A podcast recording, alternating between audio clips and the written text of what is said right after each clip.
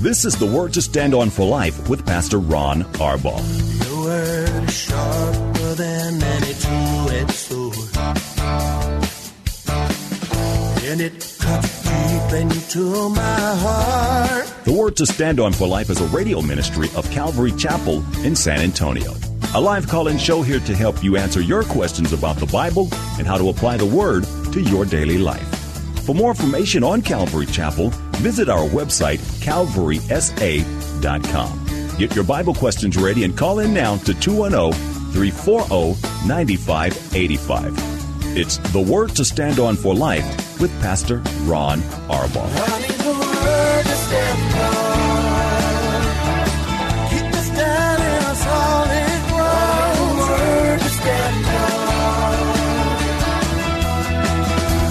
Welcome to the program. Thanks for tuning in. I'm Pastor Ron Arbaugh from Calvary Chapel in San Antonio, Texas, and this is the Word to Stand On for Life, a program dedicated to taking your phone calls and answering your Bible questions or life questions, anything and everything that's on your heart.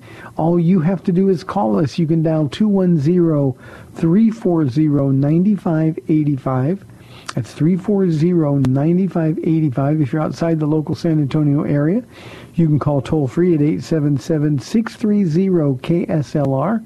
Numerically, that's 630-5757. You can email questions to us by emailing questions at calvarysa.com. Or you can use our free Calvary Chapel of San Antonio mobile app and send in questions that way. If you are driving in your car, you can use the free KSLR mobile app. Just hit the call now banner at the top of the screen and you will be connected directly to our studio producer. One more time, our main number is 340-9585. Well, lots going on because it's Wednesday. Tonight we will have our online service. I hate saying that. You know, you keep saying over and over online service. All that really means is that the people I love so much won't be here. Um, but at calvarysa.com at 7 o'clock, to be teaching from Genesis chapter 4. I'm going to be go backwards a little bit to verse 6 through, I think, verse 17. In Genesis 4, we're going to really look at, at the anatomy of sin. We're going to look at the seven characteristics of sin. Um, I think it is a very, very worthwhile study. That is tonight at 7 o'clock on at Calvary a.com. Um, the good news about Wednesday programs is always that you're one day closer to Paula. She'll be live in studio with me tomorrow on the date day edition of the program, and uh, we'd love to have your phone calls, any questions or comments that you have. And then we all need to get ready, even though we're not going to be meeting together corporately. We need to get ready. Friday, um, Good Friday service. Um, ours is different, I think, than most people's. It's something that uh, we have really grown to love here at Calvary Chapel. And then, of course, Sunday morning uh, is Resurrection Sunday. So uh, the day that we most enjoy being together, the day that we get to invite people always uh, to come to church. Um, well, we're going to do it online, but you will be blessed, and we will go visit a tomb that should have had a body, but the body was not there. So that's what's going on this week here at Calvary Chapel of San Antonio. On Friday, Good Friday, our program will be a pre-recorded program. KSLR, uh, the studio is closed. So I'll try to remind you of that again tomorrow. We'll have a repeat broadcast on Friday. And I pray you have a wonderful Good Friday and Easter Sunday. Okay, let's get to some questions that have been sent in while we're waiting for your phone calls. Our first question is uh, from Carlos from the Northeast side. Hi, Pastor Ron. I just wanted to thank you again for last week. It really gave me hope. Uh, he, he, had a question um, um, that, that I dealt with at the first part of the week. He, anyway, I have a question about John 3, verse 13. Jesus said, No one has ever gone into heaven except the one who came from heaven, the Son of Man. So where did Moses, Abraham, and Noah go to? Thank you again, and God bless.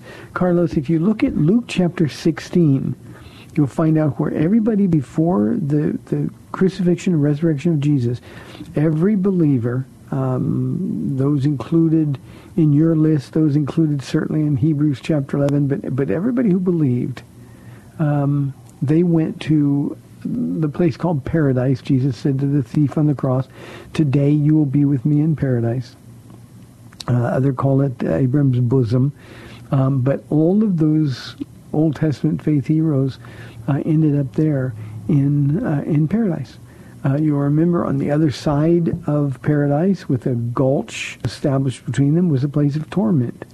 Uh, in Luke chapter 16, the rich man uh, went there and was in torment in this fire, his own words. Um, while Lazarus, the poor man, and this is not a parable, this is a real story, Lazarus, the poor man, who was a believer, he didn't get there because he was poor. He got there because he believed in the coming Christ. Um, he was um, in paradise. So that's where all of the others went to. One other thing, you know, um, when Jesus didn't know was ever going into heaven, um, uh, obviously the reverse, nobody's come down and then gone up to heaven. Um, Jesus just saying, "Look, I'm the one. I'm the I'm the the firstborn uh, from the dead. Um, he is the one who made the way for us, and I'm going to get to talk about that uh, in our Bible study tonight. I'm also going to get to talk about it gloriously. I'm going to get to talk about it on our Good Friday service. Carlos, it's always good to hear from you. Thank you for sending in the question. Uh, our next question comes from Hector. And he says, How long did Adam and Eve live in the garden before the fall? Hector, I wish we knew. In fact, I just talked about this last um, Wednesday night when we opened chapter 4. There's no way that we know how long they lived before the, the fall. We, we don't know how old they were. Um, we have no earthly idea. Um, I wish we did. I wish we had the details, but those are details that God evidently doesn't think that we needed to have. Uh, I personally think that the fall, and I kind of waffle on this from time to time, just trying to work it out of my mind, but I personally think that the fall came pretty quickly. Um, Satan was loose in the garden. Uh, I think it would have taken him some time to work on Eve and to prepare her uh, to be deceived. Uh, but um, again, we, we, don't have any way of knowing at all how long they were there. So I wish there was an answer, but there just isn't. There's not a single clue in all of Scripture uh, about how old they were. Here is an anonymous question. Um, Pastor Ron my wife and I are separated and getting a divorce. Is it okay to start dating while the divorce is being finalized? Uh, anonymous, all of your energy and all of your strength, and I realize not every uh, marriage is salvageable, but right now all of your energy ought to be spent on trying to reconcile. That's what the Lord says. While you're legally still married, then your energy should be spent on reconciling. It's that simple. You should be praying for your wife. You should be praying for you. And again, you didn't give me any details. But the one thing I can tell you most certainly is it is a sin for a married person to date somebody else. I know in our culture it's like, well, we're done. The marriage is over. But remember, we're not people of this world. We're people of God. And so not only should you not do it, but you shouldn't even be thinking about it at this point. You've just been through, or not even been through, you are going through a traumatic experience. And all of your time and all of your energy right now ought to be spent on getting as close to the Lord as you possibly can. You need to accept personal responsibility. And I would, if I was talking to your wife, I'd tell her the same thing. You need to accept personal responsibility for your failure. I want you to think about this, Anonymous.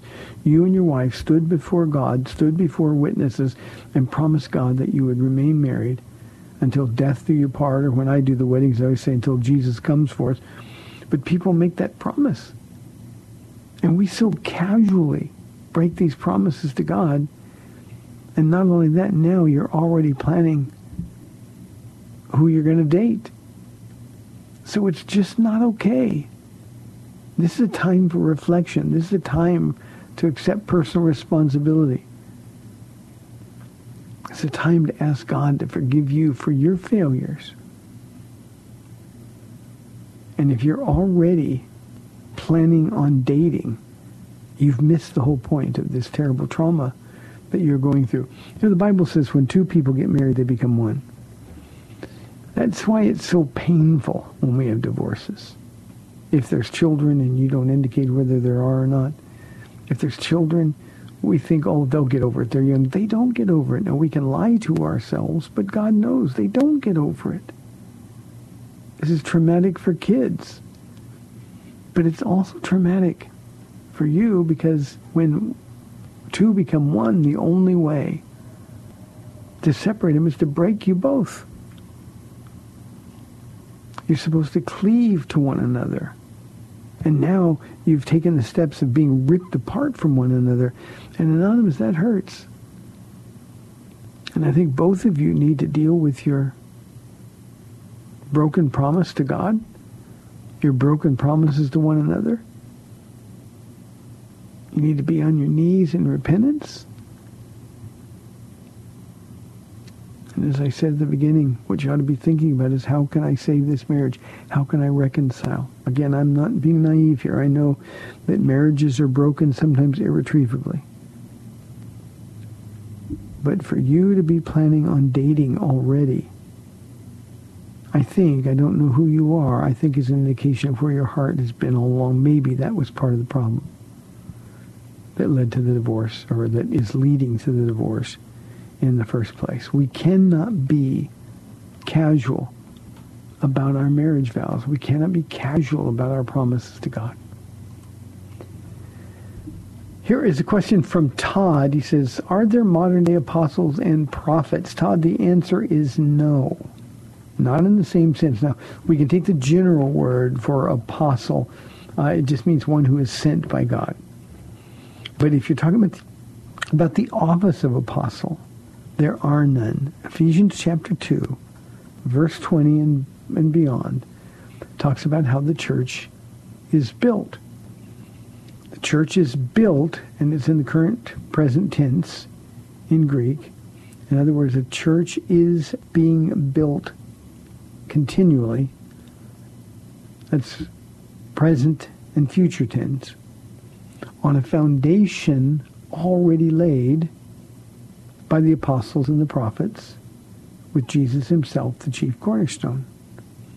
Now, Todd, this is the way this has always worked in my mind, the way I picture this um, uh, Ephesians 2 passage. Um, you, look at a foundation. I'm not a construction guy. I really can't build anything. And uh, so, so this is just an example, not an experience. Um, but but there's a solid foundation, and Jesus is in the corner.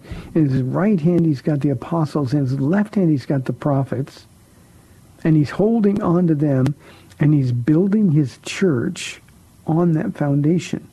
So I'm building continually the church on a foundation that is once for all laid and is solid.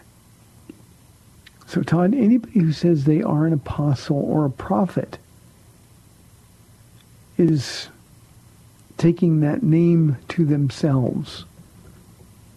There are no modern day apostles and prophets. Let me talk about the idea of prophets for a moment. When the New Testament was written, there were prophets. I mean, the apostle Paul was a prophet. Luke, Matthew, Mark, John, James, Peter, um, um, the writer of Hebrews, I believe to be the apostle Paul. Um, these men were New Testament prophets. Um, they didn't know it, some of them. When they were writing the epistles, they didn't know that they were writing the very word of God. Peter had an idea that the apostle Paul was, which I think is interesting. But a prophet simply is somebody who, who declares the word of God. Now, in the Old Testament, we got prophets who spoke forth the word of God. Those prophecies were often predictive in nature. That doesn't happen now. Now there's a gift of prophecy. And that gift of prophecy is exercised when we're speaking forth the word of God, but it's a word that we already have. So when somebody comes up and says, I was listening, and I can't think of who it was now, but I was listening to a, a radio program uh, about, uh, uh, no, I know where it was now. It was uh, uh, online, and it was a, um, a church service, and the pastor said, I'm going to read to you this word from the prophet, and he named some guy who's not really a prophet. That's so much, so much damage is caused by that very thing. So, Todd, there are no modern day apostles. There are no modern day prophets. The gifts of the Spirit are still functioning. But anyone who claims to be a prophet or an apostle is an impostor. Please, please, please be very, very careful. 340-9585. Jeffrey says, should we confess our sins to other people or just to God? I think, Jeffrey, an argument can be made for both. I think when we sin against someone else, then we need to confess our sins to that brother, that sister that we have sinned against. Um, we need to ask forgiveness. We need to set things right. But generally speaking, because there's one mediator between man and God, the man Christ Jesus, just one, then generally speaking, we confess our sins to God. If we confess our sins as believers, Jeffrey, 1 John 1 9 says we confess, that's to agree with God that our sin is, is sin.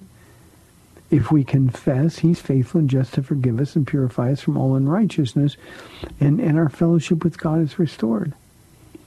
But when we sin against people, we need to accept responsibility. One of the things I'm going to talk about in my study tonight, uh, dealing with Cain and Abel, is um, that uh, um, Cain was unwilling to accept responsibility for his sins. And he thought he could hide from God. And of course, we know that doesn't work. But you know what he needed to do was repent. Now, there was no Abel left. After Abel's murder, God was the only one to whom Cain could repent. But he didn't even do that. So I think we need as Christians, Jeffrey, to be man or woman enough when we sin against somebody to accept responsibility and say, you know what, I did it. I'm sorry I did it. I knew it was wrong. No confession that says, well, you know, if I offended you, I'm sorry. I didn't intend to, but that's not a confession at all. I think there's times we just got to bite the bullet and say, I, I blew it. And I'm sorry, and I hope and pray you'll forgive me. And I'll do better. I think when we sin against people, that's the kind of confession that we ought to make. I also think, Jeffrey, that when we confess to God, we need not to confess just general things.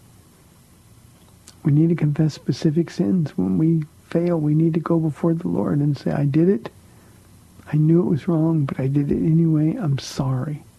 And that's when that restoration with God, that connection and fellowship ought then to be ours. Thank you, Jeffrey, for the question. Here's a question I'm not sure I understand. Henry says, is progressive Christianity consistent with good doctrine? Um, Henry, generally speaking, when I hear see the word progressive, uh, I always call it regressive. But when I hear the word progressive, I think liberal Christianity. And if that's what you mean, it is absolutely inconsistent with good doctrine. Inconsistent. So there's nothing doctrinally sound about progressive Christianity. I think those of us who are following the Word of God and we're living our lives according to the Word of God, I think when we do that, then we are really being progressive in the biblical and dictionary definition of the word. Uh, and that is by declaring doctrine. Paul said to Timothy, watch your life and doctrine closely. Uh, the reason he said that, Henry, is because uh, what we believe determines how we live our lives. So I hope that answers your question. Let's go to Federico on line one from San Antonio. Federico, good to hear from you again. You're on the air. Gloria a Dios, bienaventurado. I learned, Thank you. I, I learned, I learned the Latin Benedictus is blessed. I learned the Hebrew Beraka, Berek, Berek, Bereka Yahoo. That's that's Jewish.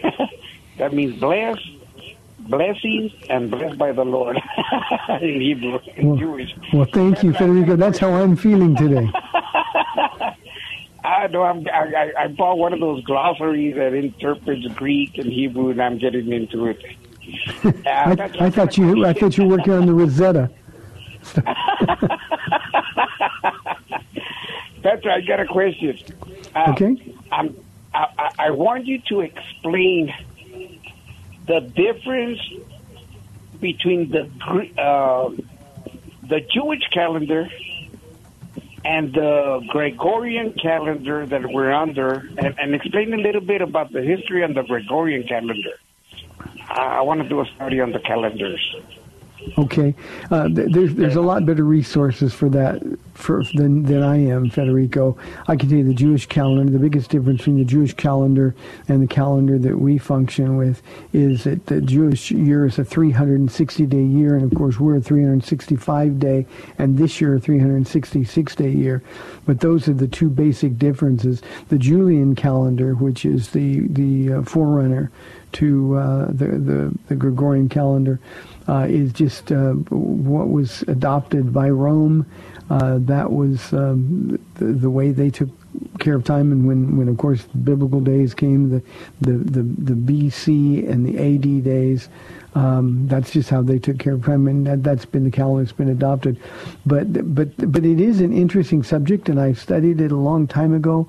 I honestly just don't remember a whole bunch, Federico. But Google it uh, history of the Gregorian calendar, and you will uh, you'll find the, sort of the, the etymology of of uh, of the calendar. Yeah, I, I know so much that uh, the Emperor Constantine in 326 AD instituted it, and uh, they changed it from the Jewish to the lunar, and the Gregorians got to do with the solar, or vice versa. I forgot. yeah, I think Constantine, you know, Constantine professed Christianity in 313 AD. And, um, yeah, 313 AD. That was the start, by the way. That was the very beginning of the Roman Catholic Church. Um, right. The the uh, the, the uh, he, he he was involved with the divorce and uh, he couldn't get the blessings, so he, he just established his own religion, and his religion was simply that um, um, I'll do I make up my own rules as I go along, and then 313 A.D. That's when he declared Christianity the official religion of the world. Now there is no indication at all, Federico, that he was born again.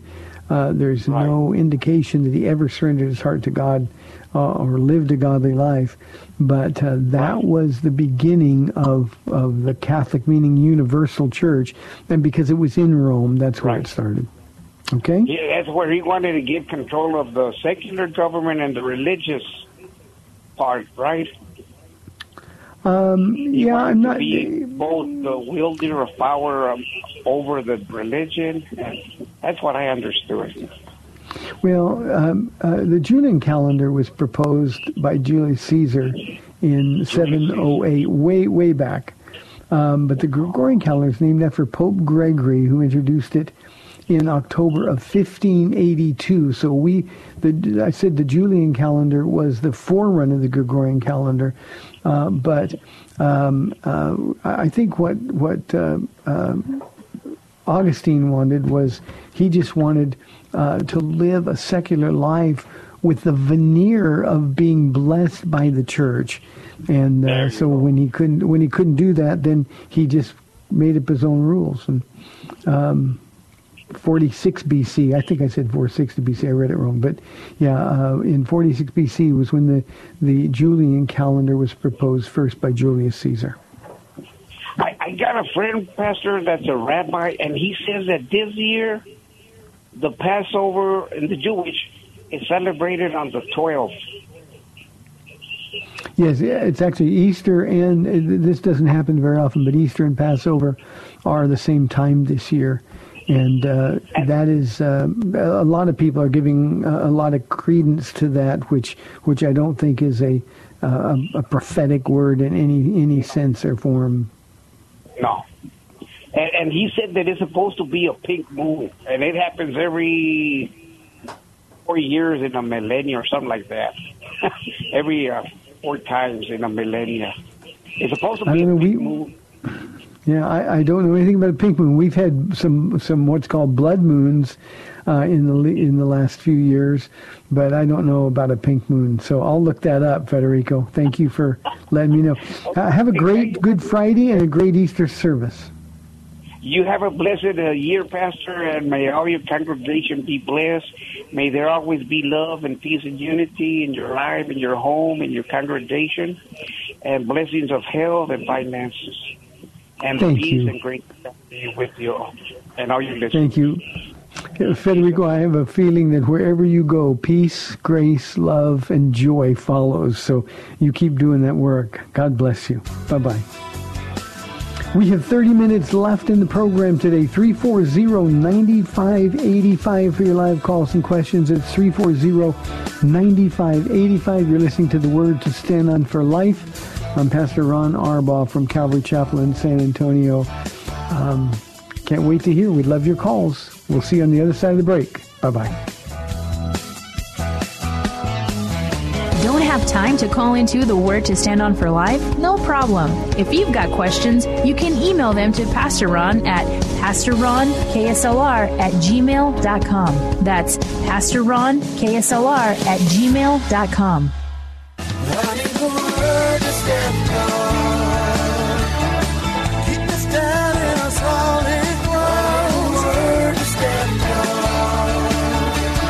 Welcome back to the Word to Stand On for Life. We're taking your calls at 340-9585 or toll free 877-630 KSLR. Now, here's Pastor Ron Arbaugh.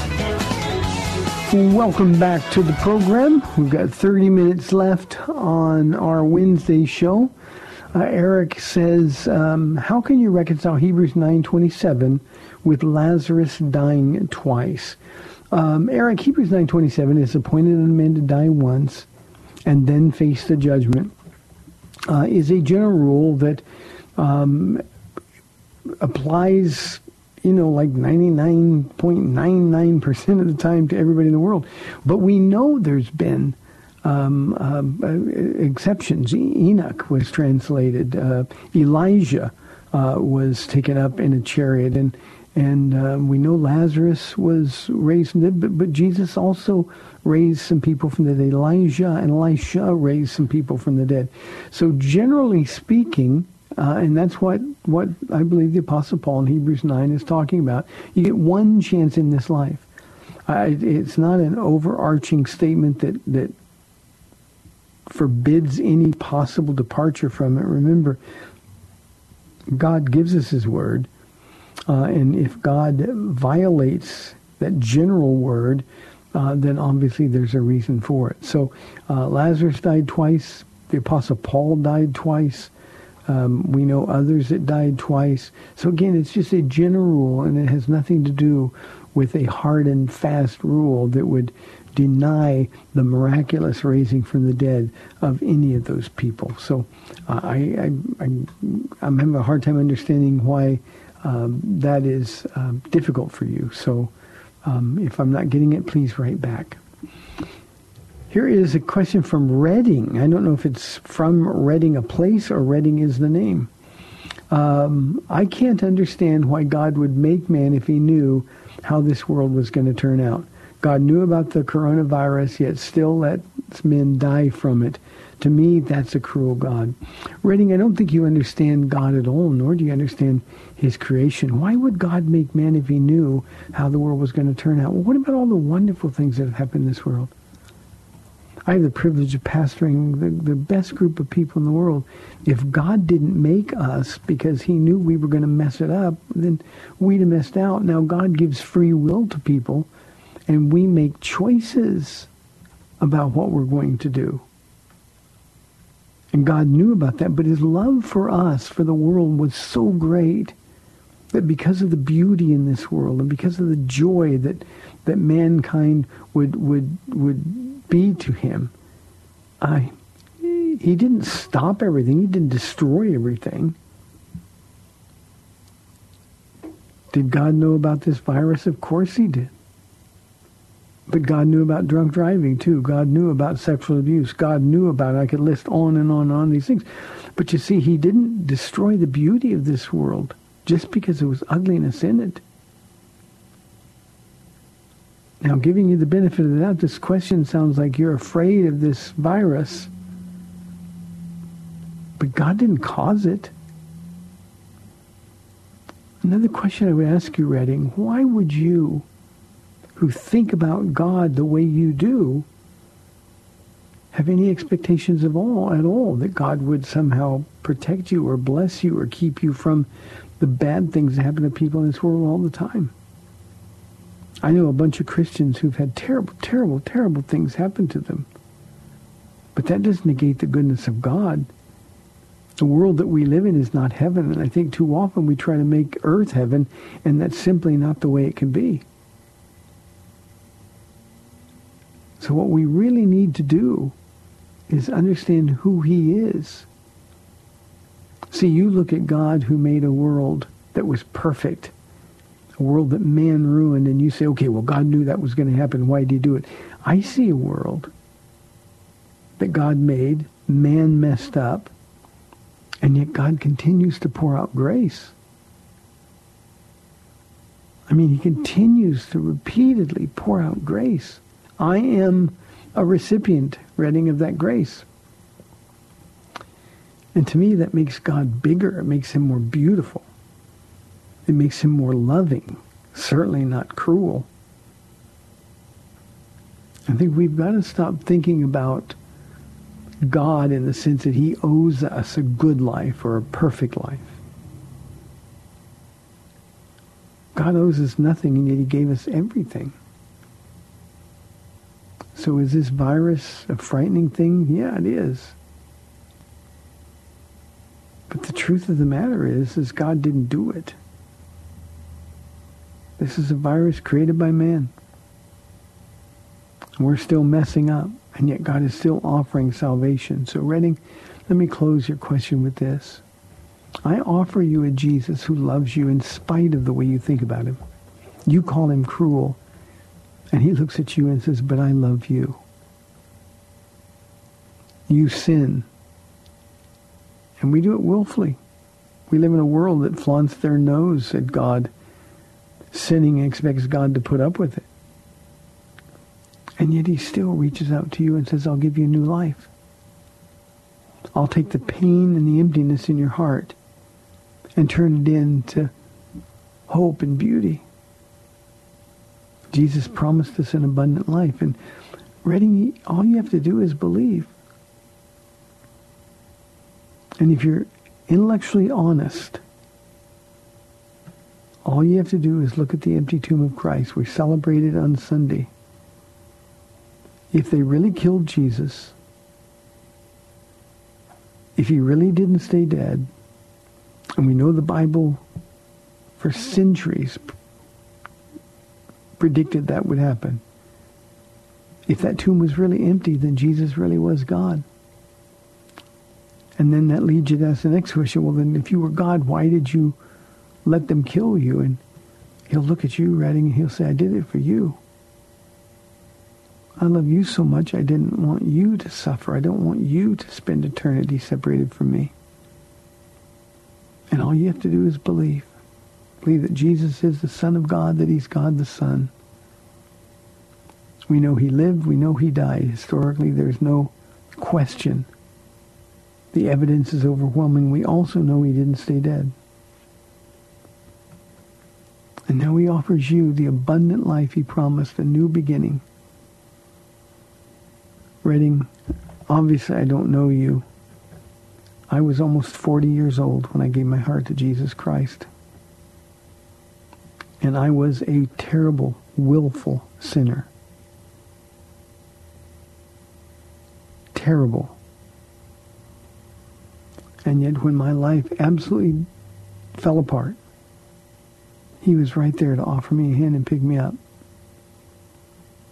It was 29 years ago. And my life has been rich and full ever since. It's not been easy but it's been rich and it's been full. And he'll give you that opportunity as well. And pray that you'll come to know him, Reading. Here is a question from Ken. He said, is being slain or drunk in the spirit real? Um, no, Ken. It, it, both of those things are um, horrible abominations. Um, self-control is a fruit of the Spirit. And um, if you're slain in the spirit and under some foreign power, it's not the power of God. If you're drunk in the spirit, you're just fleshy. That's all. You're just carnal. And so none of it's real. It's sort of a mob mentality. People get caught up in things.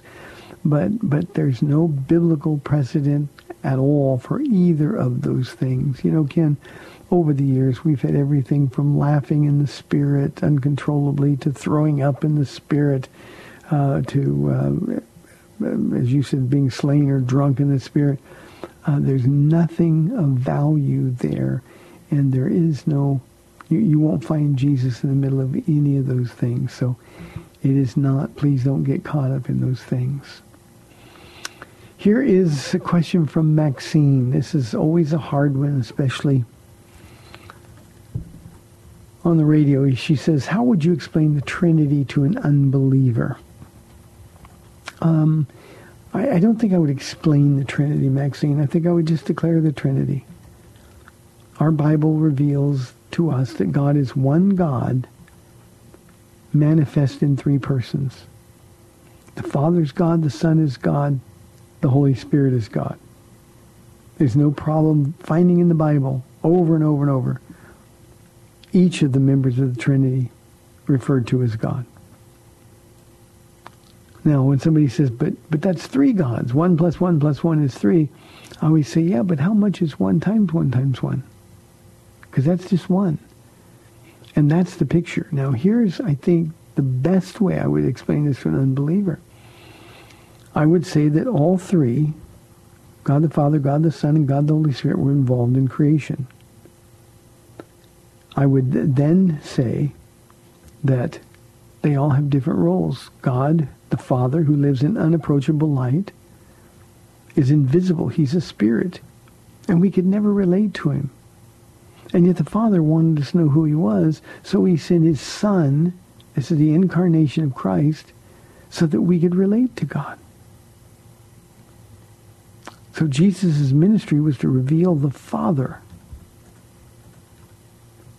When Jesus was ready to leave after his death and resurrection, he told his disciples, it's good for you that I go away, because if I go away, I will send another me to you.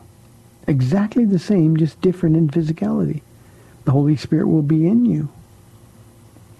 And the Holy Spirit's job is to reveal Jesus, to convict the world of sin and of righteousness and judgment, and to reveal the person of Christ as a way to escape that judgment. So they just have different ministries. Different ministries. Let's go to Ray calling from San Antonio on line one. Ray, thanks for calling. You're on the air. Hi, Pastor Ron. Sorry I can't shake your hand and give you a hug. Me too, Ray. In, in my mind, it's there. um, going back to the previous thing about being drunk and slain in the spirit, and that being total hogwash, if you can, if I can, if that's still politically correct. uh, yeah, that was my initial uh, observation or or shyness about speaking in tongues, and you know, it, it seems that uh, if one is speaking in tongues and you say you do, and and you don't necessarily there has to be interpretation or but at any rate it's a it's a it's a gray matter for me, and I imagine more than just myself as to if you could uh, delineate. Uh, you know, it, I don't know what I'm saying. yeah, I, I, do. I think I got it, Ray. I can do that. Thank okay. you very much I'm for gonna, the call. I'm going to listen we on the you. radio. Okay, we miss you. Um, you know, the, the, the being slain in the spirit or drunk in the spirit is is is being out of control. Speaking in tongues never is. I mean, we we do it in the flesh, and and it's out of control in some churches. But but when you're really praying in tongues, you're praying by the power of the Spirit of God, it's never out of control. You can stop it and start it when you want. It's not something that comes over you and you just lose control and you're being directed by some outside force. It's very controlled.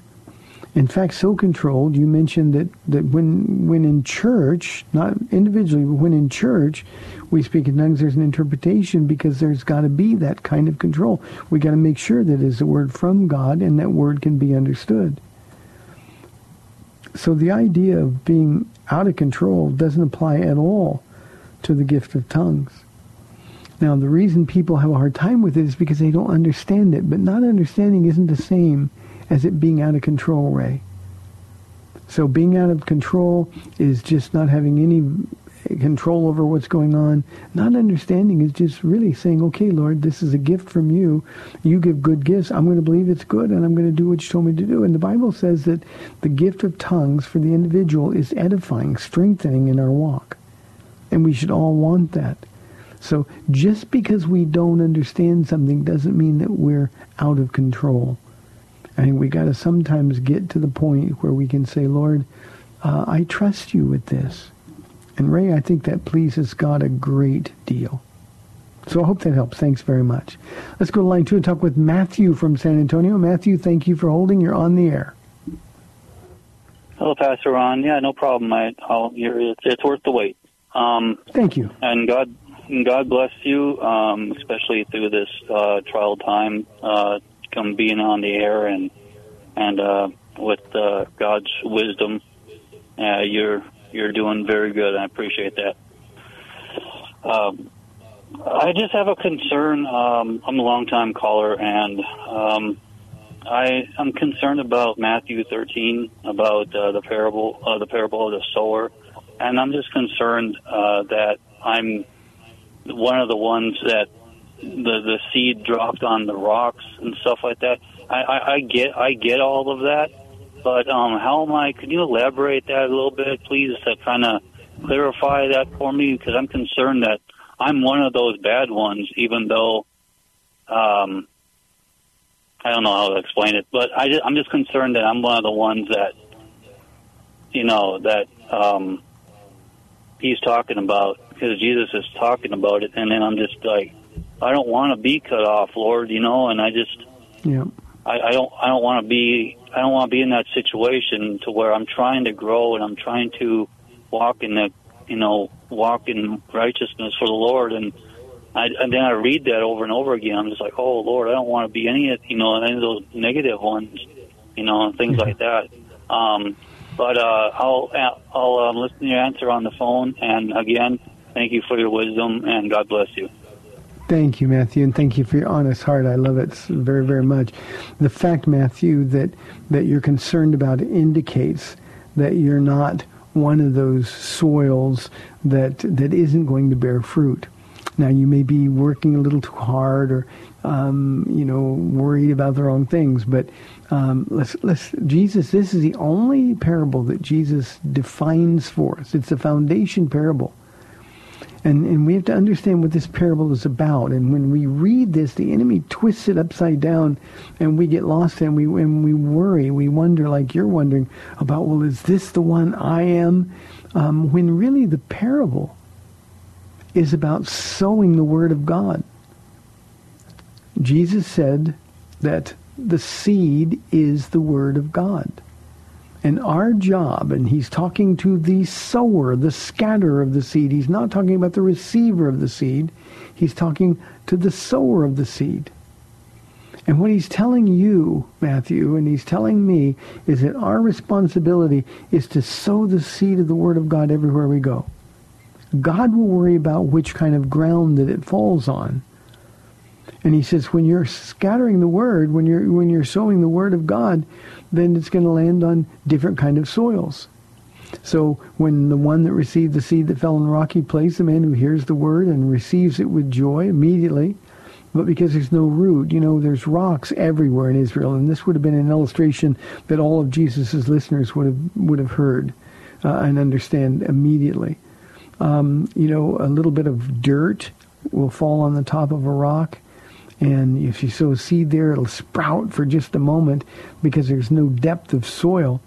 Uh, and we see a lot of people who receive the, the word of God. Oh, that's great, that's great, I'm going to go to heaven. But they don't last because there's no root. When trouble or persecution comes because of the word, that person quickly falls away. Now, I, I don't want to confuse you here because that's what he's telling us. But if you're concerned about being that rocky soil, just don't be. It's really that simple. Just just say, Lord, I want to grow. And, and that means you're going to dig into the Word. It means you're going to really, really spend time with the Lord. And as the Spirit of God empowers you, you're going to scatter seed wherever you go as well. So you don't have to worry. This parable is not warning the, the, the, the person who is that rocky soil heart. He's telling you that when you scatter seed, don't worry about it falling on those people. We get people all the time in church, Matthew, who people will, will say, well, but that person gave his life to Jesus and then he went right back out into his sin. Well, that's because uh, the word sounded good. He received it emotionally. There was joy. But he quickly falls away. Then there's one that received the seed that fell among the thorns. And Jesus says uh, that person is, the fruit is choked out by the worries of this life or the deceitfulness of wealth, and it produces no fruit. So if you're a person, Matthew, who is more worried about things of this world than the things of God, well, then you can change soils. I'll explain that in a moment. Then he follows that by saying, the one who received the seed that fell on good soils, the man who hears the word, understands it, he produces a crop yielding 160 or 30 times what was sown. And you can purpose in your heart to be that soil. And there's where your heart is, Matthew. I, I, I can hear that. You don't want to be the one that doesn't last. You don't want to be the one that falls away. You don't want to be unfruitful. So you just say, Lord, I want to be the one who produces a crop, bringing honor and glory to you. And here's the thing that you need to know. And again, I'm, I'm, I'm mixing metaphors here because uh, I know where your heart is coming from. I know how the devil works. Um, all you can do is say, Lord, I want to be Matthew 13, 23. That's who I want to be. And you can change, even if you're the one that receives it with joy, but you don't last very long, or the one that's fruitfulness is choked out by the thorns of life or the deceitfulness of wealth. You just say, Lord, I don't want to be those. So I'm going to produce a crop, and I'm going to do that by hearing the word, and I'm going to dig in, I'm going to understand it. And Matthew, the Lord hears your heart. He hears your heart. So please, please, please, don't let the enemy twist this parable. It just it's a, it's it's one for you and me to go scatter seed wherever we go. Tell people about Jesus wherever you go. When you do that, some are going to reject it. Some are going to be interested and they're not going to follow through. But you've done your job. Now, I'm sowing the seed to you. And I'm telling you that what you can do now is produce a crop. Dig in, feast in the word, devour it. And believe me, the word working in you, working through you, will make your life the abundant life that Jesus promised. Matthew, thank you for the call. I've got time, I think, for one more call. We've got Jimmy on line three. Jimmy, thanks for holding. We've got less than three minutes now. Oh, hey, um, um, um, I'm a patrol officer for a security company, and I've been doing this for five years, and now, um, my chief has me learn this computer system, uh, in the, uh, control room. And at first I was scared to do it because I was, it was overwhelming, but now I'm getting better at it. But today I was working down there, and, uh, was down there, and, and I felt like something else came to me.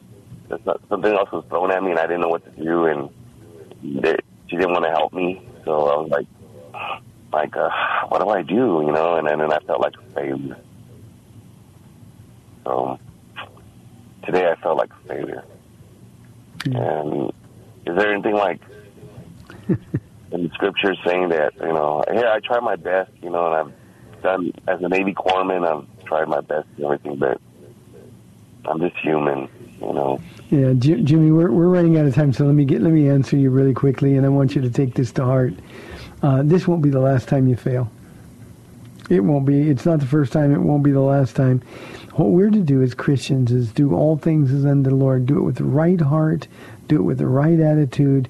Do it to the best of our ability. And then the results are in His hands. And when you fail, then you can simply run to the Lord and say, Jesus, this just proves how miserable I can be when I try to do things in my own strength. And this is when I always pray, Jimmy, not by might, not by power, but by your spirit in your name and for your glory. And and just okay, Lord, I don't want to do things in my own strength. I want you to do it. He who began a good work in you will be faithful to complete it. And there will be many times of failure, small failures we hope, but failures nonetheless. And you don't really need to worry about it. Just say, Lord, I did my best. I'm sorry. Help me do better next time. He's always there. Thank you, Jimmy. Appreciate it. Tonight, online, calvarysa.com, Genesis chapter 4 at 7 o'clock. Paula will be live in studio tomorrow on the Date Day Edition program. May the Lord bless you and keep you. Lord willing, we'll be back tomorrow at 4 o'clock on AM 630, The Word. Thanks for spending this time with Calvary Chapel's The Word to Stand On for Life with Pastor Ron Arbaugh. The Word to Stand On for Life is on every weekday afternoon at 4, and Pastor Ron invites you to find out more about Calvary Chapel at calvarysa.com. The Word to Stand On for Life was sponsored by Calvary Chapel of San Antonio.